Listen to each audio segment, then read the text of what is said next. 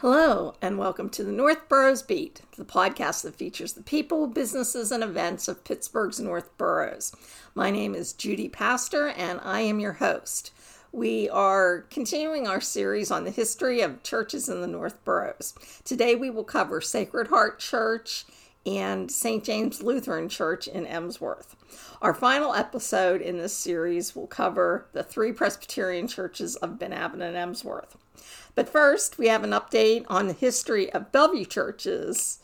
Uh, and in it, we said, in that episode, we said that the Bellevue United Presbyterian Church is currently sharing its building with an upstart Anglican church. Mary Beth Henderson of Ben Avon emailed me and, with some more information on this. Redeemer Anglican Church meets weekly at 5 o'clock on Sundays at the Bellevue UP Church and in Bellevue Park in the summer when, with weather permitting. The congregation is small, but it's several years old. It started as a church plant of St. Stephen's Church in Sewickley, but it's now an independent congregation.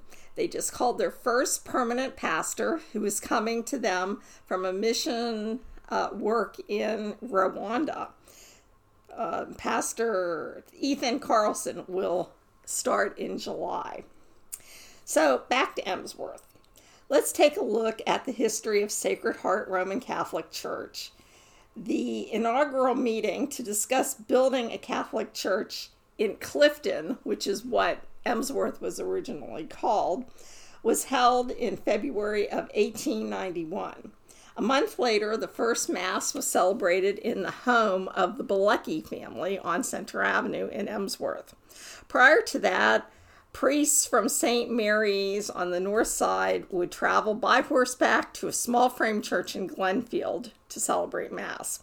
Later, the Holy Ghost Fathers of Duquesne College, which is now Duquesne University, began to minister to the outer districts of the Pittsburgh area, and that included Emsworth uh, Father Zellenbach became the first pastor of Sacred Heart Parish in March of 1892. A new church was built on Walnut Street in Emsworth in the fall of that year. Sacred Heart was actually older than Assumption Parish in Bellevue, and people from Bellevue would come to Sacred Heart Parish before Be- uh, before Assumption was was created. The parish remained uh, pretty small until 1908 when the extension of the Pittsburgh Railway line extended all the way down to Emsworth. This brought many new families and church members to the parish. The original 30 families grew to 130 families by 1918. In 1919, the present day plot of land was purchased between North Avenue and, and Orchard Avenue along Beaver Road, which is the present day Ohio River Boulevard. But instead of a new church, plans were made to construct a school. It was opened in 1925 with 120 students. Both the church and school grew, and it was soon necessary to have five Sunday masses, and they were all very crowded and overflowing into the parking lot. In 1951, a building fund drive was initiated for a new church. A church that could seat 700 was built in a mid century modern architectural style, and the cornerstone was laid in July of 1955. The original bell from the old church was placed in the new bell tower. The new church was dedicated in December 1955 to much fanfare. By 1957, the church grew to 600 families and 1,900 people. Um, 300 students attended the school. Father Vincent came to Sacred Heart in 1957 and was well liked among Catholics and Protestants alike in the area. Another longtime and well known parish priest was Father Sky, who uh, served from the 19, 19, early 1960s to the beginning of this century. The parish continued to grow and had 3,190 members by 1988. In the 1990s, Sacred Heart celebrated its 100th anniversary, but the parish also had a very large debt due to its uh, declining school enrollment. The Sacred Heart School was closed in 1993. In the early 2000s, the church dropped from its mass schedule from uh, three masses to two on Sundays. Uh, but the parish remained active with uh, new youth ministries and activities. The 50th anniversary of the current church building was celebrated in 2005 with the Bishop of Pittsburgh, Donald Wuerl, officiating. Well, the latest news for Sacred Heart is that it will be merged into one parish with Assumption Church of Bellevue and St. John Neumann Church of Franklin Park and this will occur on July 1st, 2022. The new parish will be known as Regina Coeli, the Queen of Heaven in Latin. According to the diocese, uh, no buildings will be closed at this time, so Sacred Heart building will continue, church building will continue to be open. And these three parishes have been in a parish grouping for several years now, so they're pretty familiar with each other. So the combined parish will have more than 10,000 members, and I believe that Sacred Heart right now has a little over a thousand. So it'll be interesting to see what happens. I know that a lot of people like having the Catholic Church, you know, within walking distance in the community. And mergers are really tough. Um, and I wish them a lot of luck because I know I've been through a couple church mergers and they are they can be challenging, but you can also meet lots of new people and it can bring new opportunities to the congregation.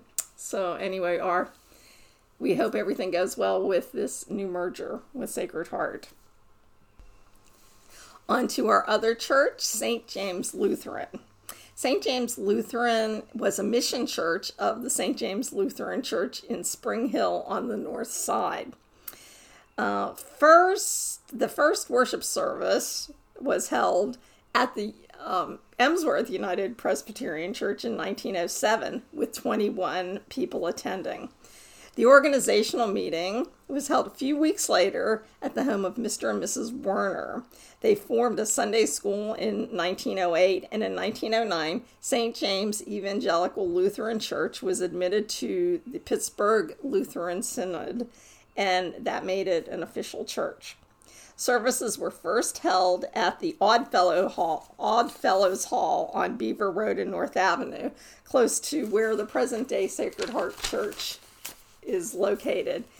Um, and at the Emsworth Methodist Episcopal Church at uh, Brighton Road and Highland Avenue. And this is across from the Patrick Kenny Field. Now, I had never heard of this church and I don't know anything about it, but this is what the uh, websites, oh, this is what was said in the uh, Avonworth Historical Society write up about it.